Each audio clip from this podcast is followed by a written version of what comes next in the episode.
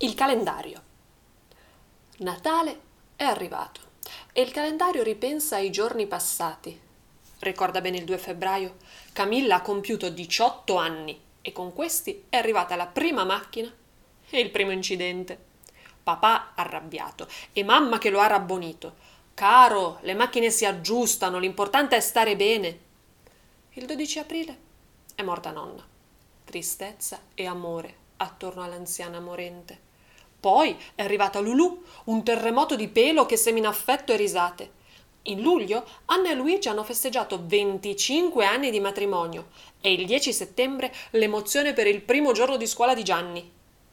Il calendario riflette. L'amore che regna qui rende Natale ogni giorno dell'anno. Buon Gesù, ti prego, rendi felice ogni famiglia del mondo e fai ridere ogni bambino come il mio Gianni. Ah Gesù, dimenticavo una cosa. Buon compleanno!